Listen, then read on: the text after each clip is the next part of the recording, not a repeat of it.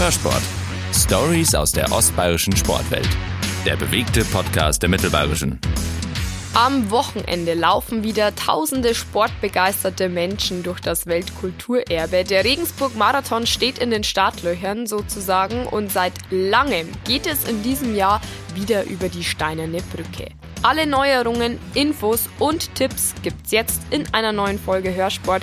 Schön, dass Sie dabei sind. Mein Name ist Evi Reiter. Und dafür habe ich mir heute tatkräftige Unterstützung geholt.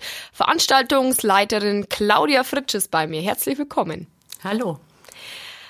Am Regensburg-Marathon merkt man, finde ich zumindest, wie unfassbar schnell die Zeit vergeht. Es ist schon wieder soweit. Ja, das stimmt auch für uns. Kaum ist der letzte Marathon durch, müssen wir schon wieder an den neuen denken. Ja, und dieses Jahr ist ja der Marathon sehr, sehr spät. Äh, das liegt an Christi Himmelfahrt weil wir immer an diesen Termin gebunden sind, denn an diesem Wochenende bekommen wir den Parkplatz von Infinien. Und ja, wie gesagt, äh, Christi Himmelfahrt hängt mit den kirchlichen Feiertagen zusammen und das ist in diesem Jahr erst äh, Ende Mai und so sind wir am 1. 2. Juni mit dem Regensburg-Marathon dran. Würdest du sagen, das ist ein Vorteil oder ein Nachteil, dass es so spät ist?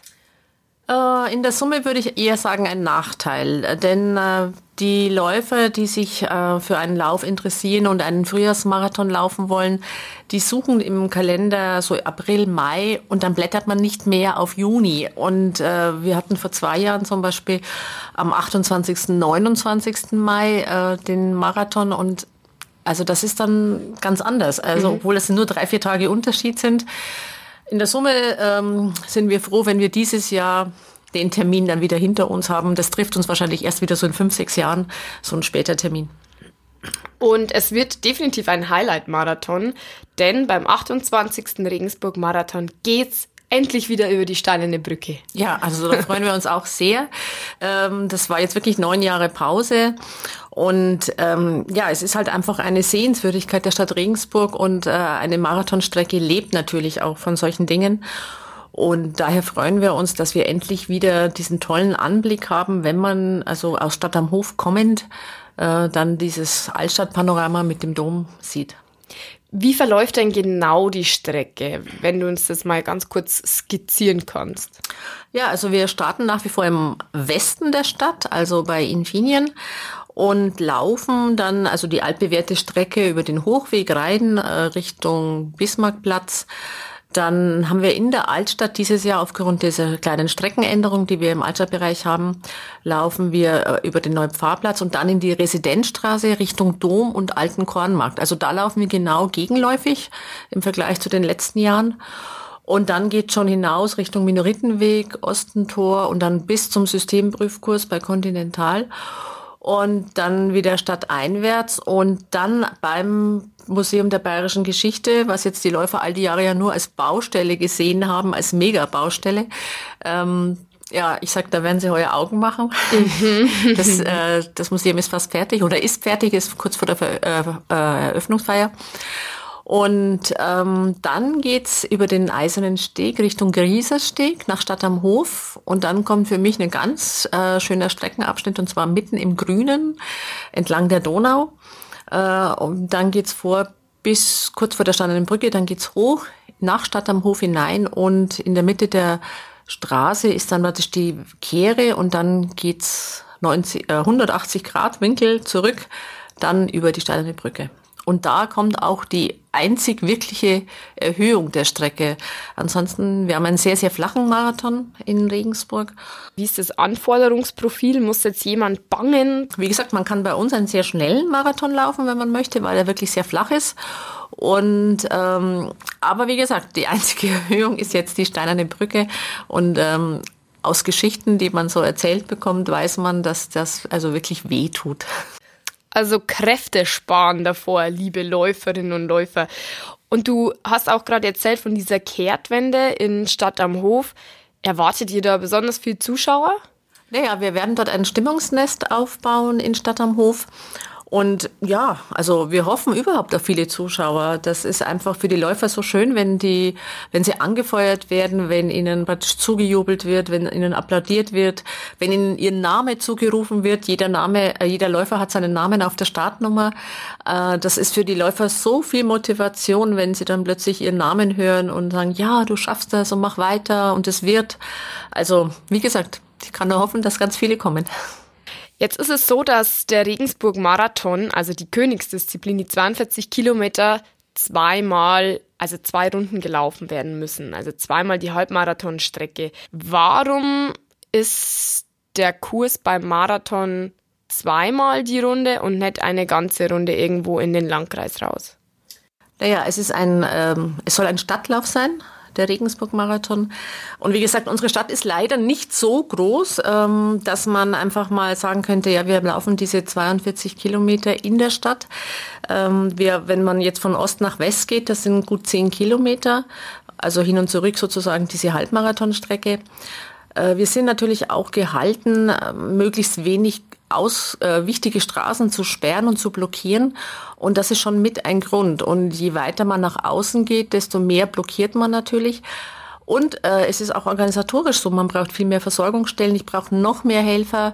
Und es ist sowieso nicht so leicht, die Helfer für so eine Veranstaltung zu finden.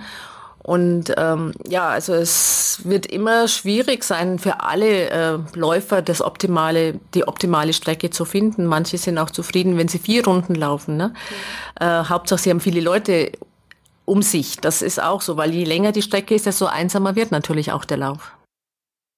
Du sprichst gerade die Ehrenamtlichen an so ein Marathon lebt ja auch davon, dass es Ehrenamtliche gibt. Wie ist es da bei euch? Habt ihr da viel Zuspruch oder ist es tatsächlich auch so, dass ihr darum kämpfen müsst? Also wir haben natürlich, sage ich mal, dadurch, dass wir ja Deutschlands größter Laufverein sind, haben wir natürlich schon auch viele Helfer aus dem Verein. Dennoch wird es jedes Jahr auch immer, haben wir manchmal das Gefühl, bisschen schwer, immer oder immer schwerer, die Leute wirklich dafür zu begeistern. Ähm, es sind immer bis zum Schluss sind, es sind einige Stellen vakant. Ähm, es gibt einfach auch Stellen, die nicht so beliebt sind, zum Beispiel eben diese Streckenbetreuung. Also auf der Strecke, ähm, da geht es gar nicht um die Versorgungsstellen, sondern es geht eigentlich, wir brauchen immer Streckenposten. Und da steht man natürlich schon auch alleine mehrere Stunden oder vielleicht zu zweit. Und das ist halt für viele nicht so spannend und wollen das lieber nicht. Lieber sind die Helfer dann am Platz, ähm, wo man halt auch leichter, sagen wir mal, sich versorgen kann mit Essen und Trinken. Das gefällt den Helfern besser. Aber wir brauchen überall Leute. Die Auflagen werden ja auch immer größer oder heftiger für so eine große Veranstaltung. Habt ihr damit zu kämpfen? Ähm, nicht zu kämpfen, aber wir müssen natürlich viele Sachen beachten und wir beachten das auch. Ähm, ich glaube, dass wir sehr gut organisiert sind, dass ich auch zum Beispiel gerade was die Strecke anbelangt, das ist ja eigentlich das Wesentliche an einem Marathon, also nicht das Veranstaltungsgelände, ähm, dass ich da sehr gute Leute habe, die wirklich die Strecke über lange Zeit immer ganz fest im Auge haben und wirklich jede Baustelle beobachten und jede Veränderung und eben auch ähm, ja unsere Streckenpläne, die wir einreichen, zum Beispiel beim Ordnungsamt. Ich glaube, dass die sehr gut sind und äh, extrem sorgfältig. Also wir haben da eigentlich nie Probleme. Wir haben vorher schon drüber gesprochen, dass der Regensburg-Marathon, also die Königsdisziplin, nicht die beliebteste Disziplin ist bei diesem Laufwochenende in Regensburg. Und an den Anmeldezahlen aus den letzten Jahren sieht man auch deutlich, dass der Halbmarathon mehr zieht in Regensburg. Warum ist das so, deiner Meinung nach? Naja, es ist so, dass an und für sich der Trend zu kürzeren Strecken ist. Also ähm, der Halbmarathon ist einfach eine Breitensportveranstaltung mittlerweile. Äh, den Viertelmarathon laufen einfach viele ganz kurz entschlossen. Äh, für den Marathon muss man sich natürlich vorbereiten. Man muss wissen, dass in Regensburg, ähm, wir sind eine der ältesten Marathonveranstaltungen in ganz Deutschland und daher, und es ist auch unser Verein, der sozusagen aus dem Marathon kommt. Und wir werden sicherlich an dem Marathon festhalten, auch wenn die Zahlen vielleicht im Moment nicht so gut aussehen. Mm, es sind natürlich diese ganz großen Marathonveranstaltungen, die ziehen, wie Berlin oder Hamburg oder Frankfurt oder eben auch im Ausland. Ähm, manche sparen halt ihre Kräfte dafür, dass sie sagen, ja, ich möchte lieber mal einen Marathon in so einer ganz großen Stadt laufen. Aber es gibt auch Läufer oder Marathonis, die laufen wirklich jedes Jahr in Regensburg. Also da hat man auch so ganz treue, die das einfach schätzen, dass man hier so ein bisschen familiäre Atmosphäre hat, dass man gut versorgt wird und gut betreut wird. Ähm, das geht natürlich manchmal bei Großveranstaltungen verloren. Wie ist es in diesem Jahr mit den Anmeldezahlen? Kannst du da schon eine Prognose abgeben? Also wir sind, wir liegen so wie im letzten Jahr, ähm, ganz normal sozusagen, also keine große Spitze. Ähm, einzig der Marathon ist dieses Jahr wirklich etwas schlechter gebucht, aber das äh, führen wir wirklich auf den Termin zurück, mhm. der eben im Juni liegt. Äh, ich habe ja eingangs schon gesagt, dass das einfach für Läufer, für die Marathonis, die sich einen Frühjahrsmarathon aussuchen, der Juni einfach zu spät ist. Auf was müssen sich denn die Anwohner einstellen? Wir gehen jetzt davon aus, dass natürlich die ganze Stadt Marathon begeistert ist und alle auf die Straßen kommen und anfeuern. Es gibt aber natürlich auch äh, Bewohner, die dann nicht so viel Verständnis dafür haben. Auf was müssen sich die Anwohner einstellen an dem Wochenende? Naja, es ist so, dass die offizielle Straßensperre geht von 8 bis 14 Uhr. Äh, die Polizei löst die Straßensperre auf. Ähm, die Anwohner sind alle informiert per Haushaltszettel, die verteilt wurden am, am Wochenende. Äh, auch auf unserer Homepage findet man diese Sperren. Also wir sind sehr bemüht, dass ähm, Fußgänger und Radfahrer natürlich auch die Straßen passieren können, wenn es das Läuferverhalten erlaubt. Ähm, okay, Autos können wir nicht passieren lassen. Es sind zwar Schleusen eingebaut auf der Strecke, aber wir bitten einfach die Anwohner, wenn man irgendwo wirklich dringend hin muss oder weg muss, dass man einfach sich sein Auto in der Nebenstraße parkt, damit man dann wegkommt. Es wird teilweise um Sportgroßveranstaltungen in Regensburg viel diskutiert. Die Bewohner sind teilweise genervt von den vielen Straßensperrungen im Sommer. Antisportler können das einfach nicht verstehen. Kannst du diese Diskussionen nachvollziehen? Ja und nein, sage ich jetzt mal. Wenn man natürlich betroffen ist, ist es vielleicht manchmal wirklich unangenehm. Auf der anderen Seite sage ich, ähm, am Sonntag um 8 Uhr sind die wenigsten wirklich unterwegs. Ähm, also da denke ich mir, manchmal geht es auch wirklich um dieses Nein zu sagen. Ähm, also wie gesagt, wir sind einmal im Jahr auf der Strecke in der Stadt und wir versuchen wirklich äh, trotzdem den Anwohnern es möglichst leicht zu machen. Und ähm, wir sind auch nicht laut. Der Läufer kommt auf leisen Sohlen. Äh, wir haben natürlich Musik an der Strecke und so, aber wir versuchen das wirklich so zu steuern, dass, ähm, dass es für die Leute alles im, im Rahmen dessen ist, dass es für sie angenehm ist. Vielleicht kommen wir nochmal ganz kurz zurück auf die Anmeldezahlen. Ähm, das haben wir ja gerade schon besprochen. Warum beteiligt sich die Laufelite nicht in Regensburg? Ich denke da auch ganz konkret jetzt an einen Philipp Flieger, an so einen Lokalmatador. Warum ist für, für diese Läufer Regensburg-Marathon so uninteressant? Naja, das liegt einfach daran, äh, nicht weil die Strecke uninteressant ist, sondern weil wir für Athleten nicht bezahlen.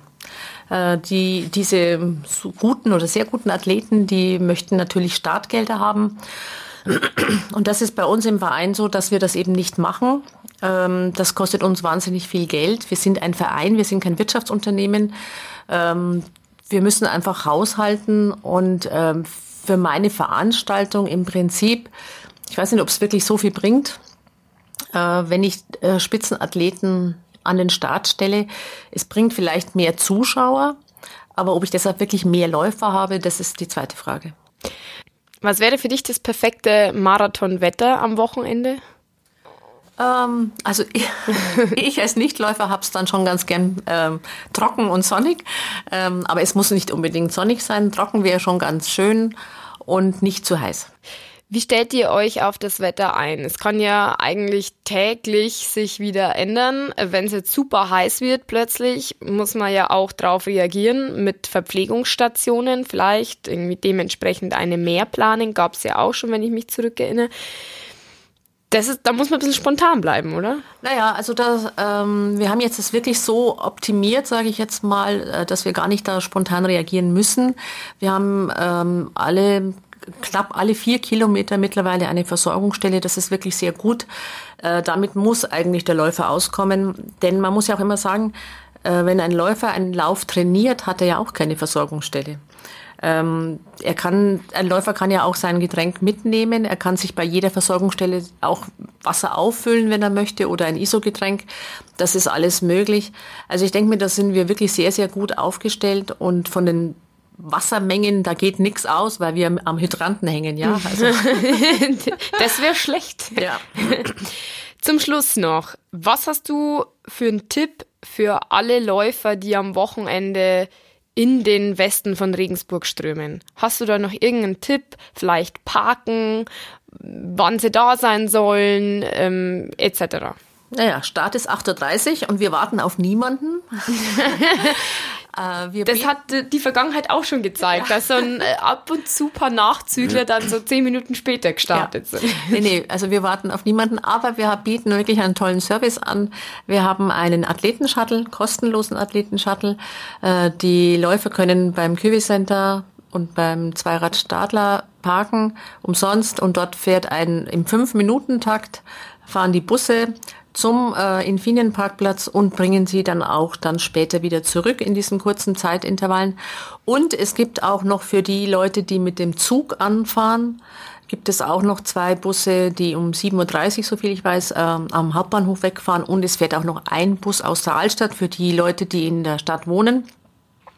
Also ich, ich, denke, wir machen da wirklich einen sehr, sehr guten Service. Es muss wirklich niemand mit dem Auto äh, zum Infinienparkplatz fahren. Claudia, herzlichen Dank für deinen Besuch heute. Vielen Dank für die Informationen. Ich denke, wir sind top informiert fürs Wochenende. Wir freuen uns alle auf eine tolle Veranstaltung und auf ein fantastisches Marathonwochenende. Herzlichen Dank.